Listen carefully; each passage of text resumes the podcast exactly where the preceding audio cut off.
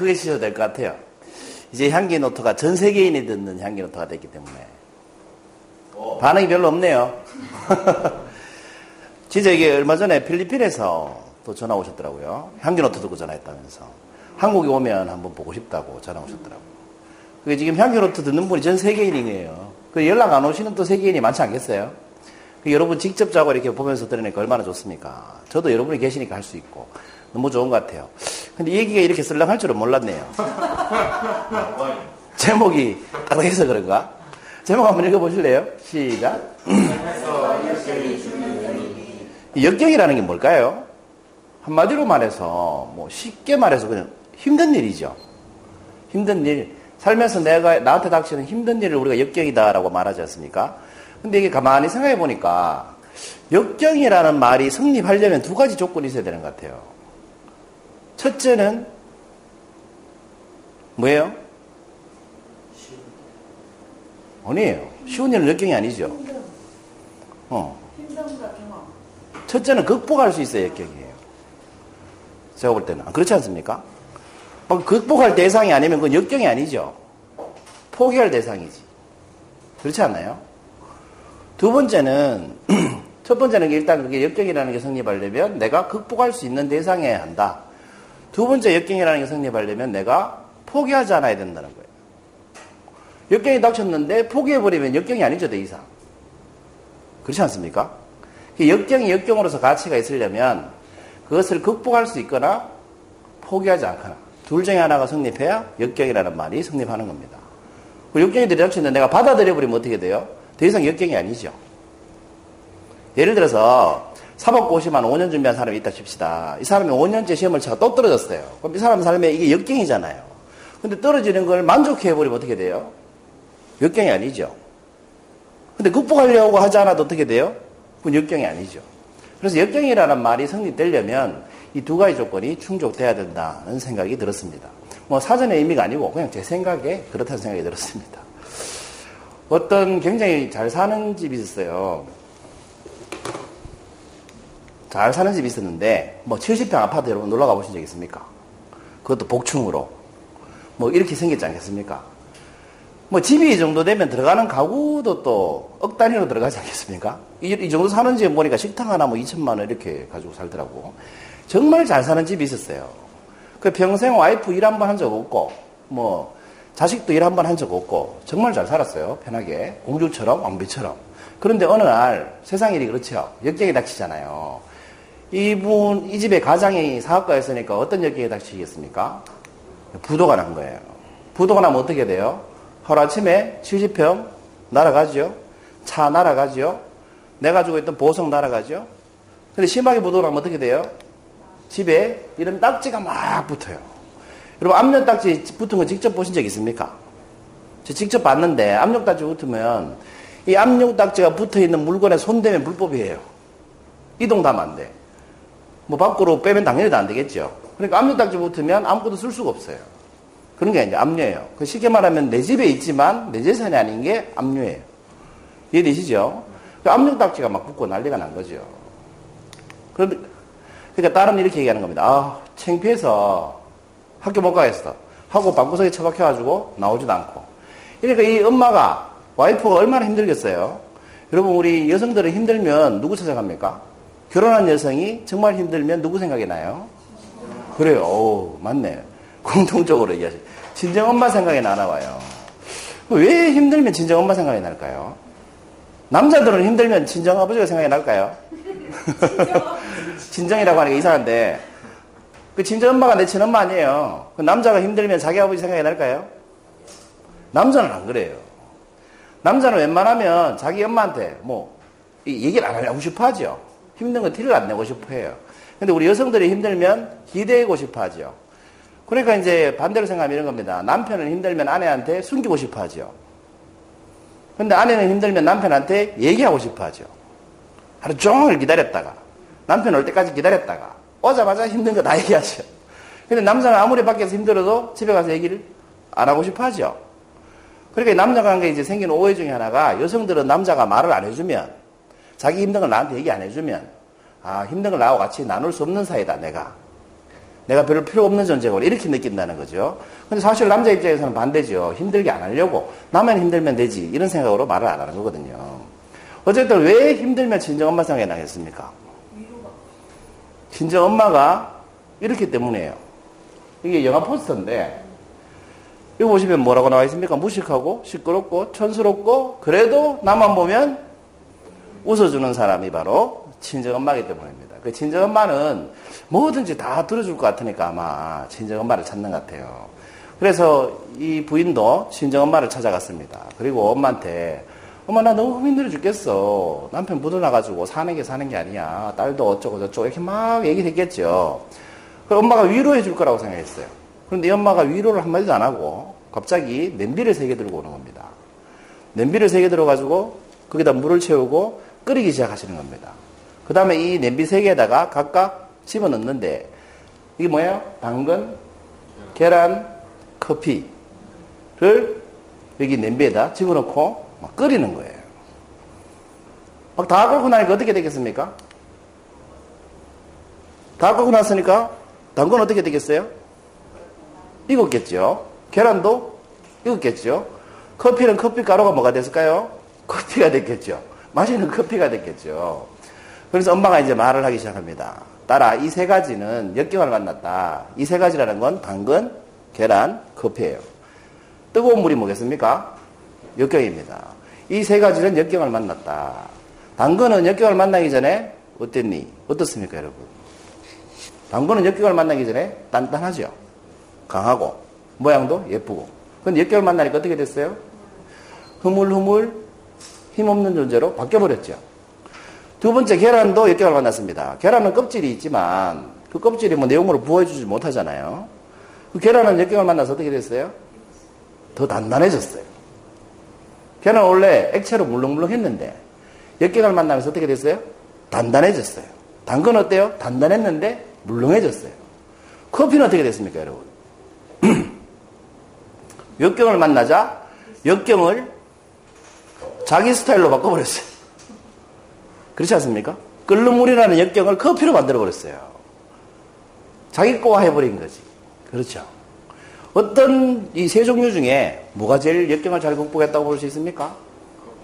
그렇습니다. 커피가 역경을 가장 잘 극복했다라고 보기도 힘듭니다. 사실 제가 볼 때. 왜냐하면 커피는 역경을 커피로 만들어버렸기 때문에 그것은 더 이상 역경인 거가 아니에요. 오히려 커피를 늘려버린 거지. 자기 스타일을 확산시켜버린 거죠. 그러니까 오히려 이게 뭡니까? 부정적인 것을 긍정으로 바꿔버린 거예요. 계란은 버텼고, 당근은 못 버텼고, 커피는 어때요? 버티는 걸 넘어서 버렸다는 겁니다. 극복 이상의 수준으로 가버린 거죠. 그러니까 우리가 역경을 만나면 계란처럼 하는 사람이 대부분일 텐데, 커피처럼 할 수 있으면, 그건 더 이상 뭐예요? 역경이 아니라 내가 즐길 수 있는 대상이 될 수 있다는 겁니다. 그러면서 엄마가 이렇게 얘기합니다. 우리 딸 힘들지? 너는 지금 이 세 가지 중에 어디에 해당하는 것 같니? 라고 물었답니다. 이 딸이 엄마를 찾아온 이유는 어디에 해당됐기 때문에 찾아온 것 같아요? 당근 상태로 온 거예요. 잘 살고, 부자, 부자고, 하고 싶은 거 다 하고, 돈안 벌어대고 이럴 때는 당근처럼 살았는데, 역경을 만나니까 어떻게 됐어요? 익어가지고, 부드럽게 바뀌어가지고 엄마를 찾아왔던 겁니다. 이 딸이 깨달은 게 있겠죠? 자, 여러분, 오늘의 질문입니다. 삶에서 역경이 주는 의미가 뭘까요? 그렇다면 삶에서 역경이 주는 의미는 뭐겠습니까? 그거는 내가 당근이냐, 계란이냐, 커피냐에 따라서 역경의 의미가 달라지겠죠. 그럼 제가 강의를 하면서, 향연노트를 하면서, 당근처럼 사십시오. 이런 얘기 하려고 강의하진 않겠죠. 커피 입장에서 생각을 해보셔야 되겠죠. 그렇죠. 커피 입장에서 생각을 해보면, 삶에서 역경이라는 건 뭐겠습니까? 제가 볼 땐, 진짜 가치 있는 삶이 뭔지를 알아내는 기회입니다. 역경을 만남으로써 진짜 가치 있는 삶이 뭔지를 깨닫게 된다는 거예요. 아까 앞에 강의하신 분이 자살할 생각했다 이렇게 얘기하던데 자살을 안 하게 된 이유가 뭐라고 했어요? 살아있는 것 자체가, 소중하기 때문이라고 했죠. 그러니까 자살할 생각을 안 했으면 어때요? 가치를 못 발견했겠지. 그 진짜 가치가 뭔지를 알게 되는 거죠. 역경을 만났기 때문에. 그렇지 않습니까? 그래서 여러분 삶에서 역경이 주는 의미는 삶의 진짜 의미를 알게 되는 거예요. 예를 들면 제 주변에 이런 분들이 몇 분 계세요. 어, 주식을 해가지고 매덕을 날리는 거예요. 실제 가장인데 아는 분 중에 그런 분이 몇 분 계셨어요. 그럼 아내가 이제 알 때쯤 되면 이건 이미 수습하기가 뭐 힘든 상태 이렇게 됐을 때 보통 둘둘이 나잖아요. 그 월급 받는 분이 주식으로 매덕을 이렇게 날리면 그 상태가 어떻겠어요? 돌려막기 하고 있거나 다른 어떤 수단을 쓰면서 혼자 쏘가리를 엄청나게 하고 있을 상태겠죠. 그렇게 해서 이렇게 와이프한테 나중에 들킨 케이스를 제가 몇 번 아는데 그분들에게 물어보면 남자들은 공통적으로 하는 말이 이겁니다. 회복해, 회복하려고 그랬다고. 회복하려고. 쉽게 말하면 본전 생각인 거죠. 근데 아내한테 물어보면 힘들지 않냐고 물어보면 그 왜 이혼 안 하고 잘 살잖아요. 그죠? 너무 신기하잖아요. 제가 이제 여자 입장이라면 남자가 나 몰래 그렇게 하면 꼭 이혼해버릴 것 같거든?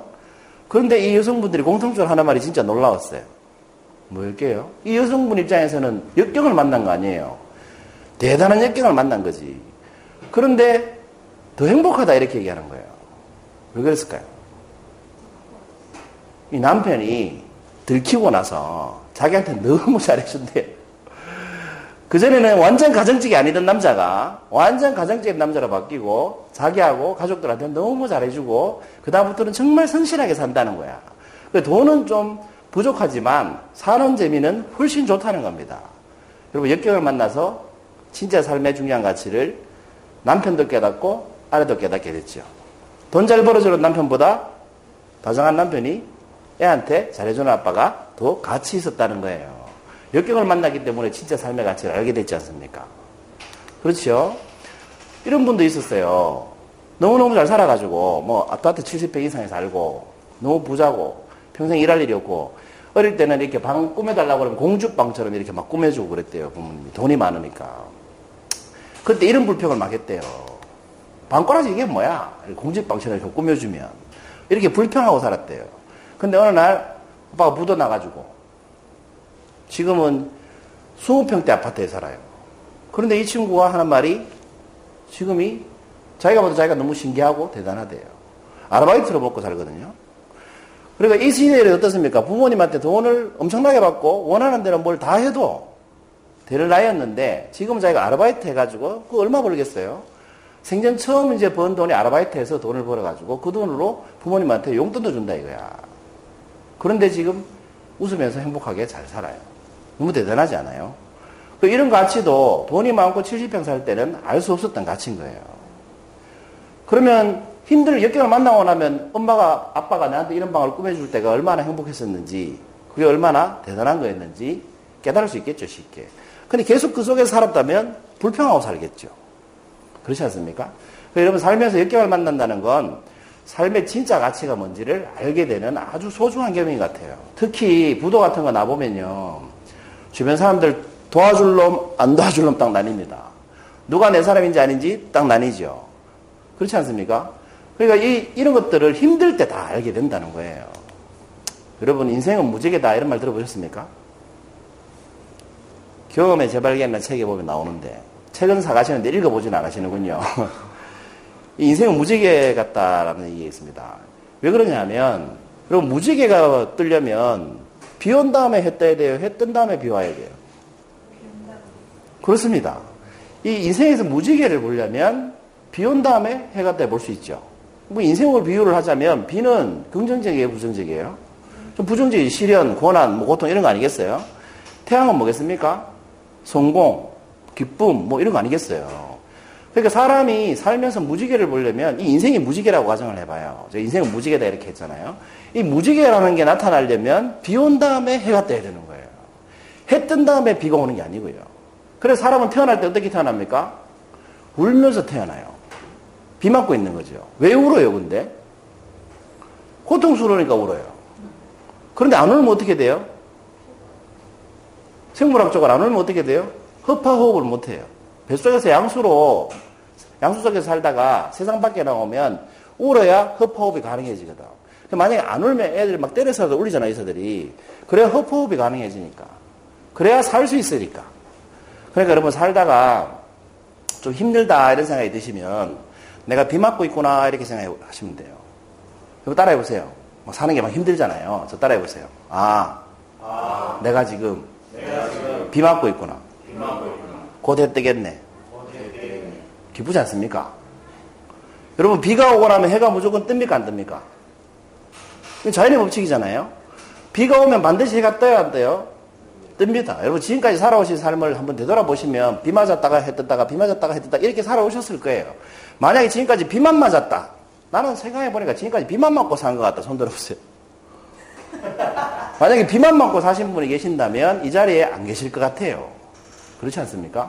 그리고 만약에 햇빛 속에서만 사신 분이 계신다면 그분도 이 자리에 안 계실 것 같아요. 여러분 근데 내 인생이 막 해가 떠 있는 것 같아요. 비 맞고 있는 게 아니고 너무 사는 게 재밌고 좋죠. 또 따라해 보세요. 아, 아, 내가 지금 내가 지금 태양 아래 있구나. 태양에 곧비 오겠네. 준비해야지.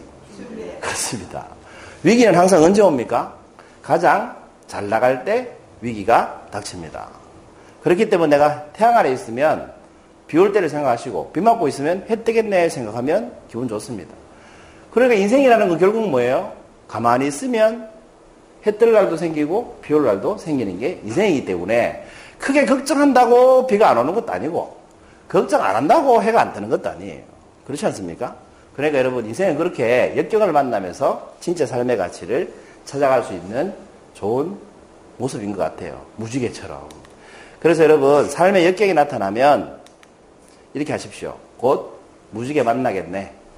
라고 말씀하시면 이 역경이 뭐가 되겠어요? 여러분 삶의 또 다른 가치가 되지 않을까. 그런 생각을 해봤습니다. 92번째 향기 노트입니다. 감사합니다.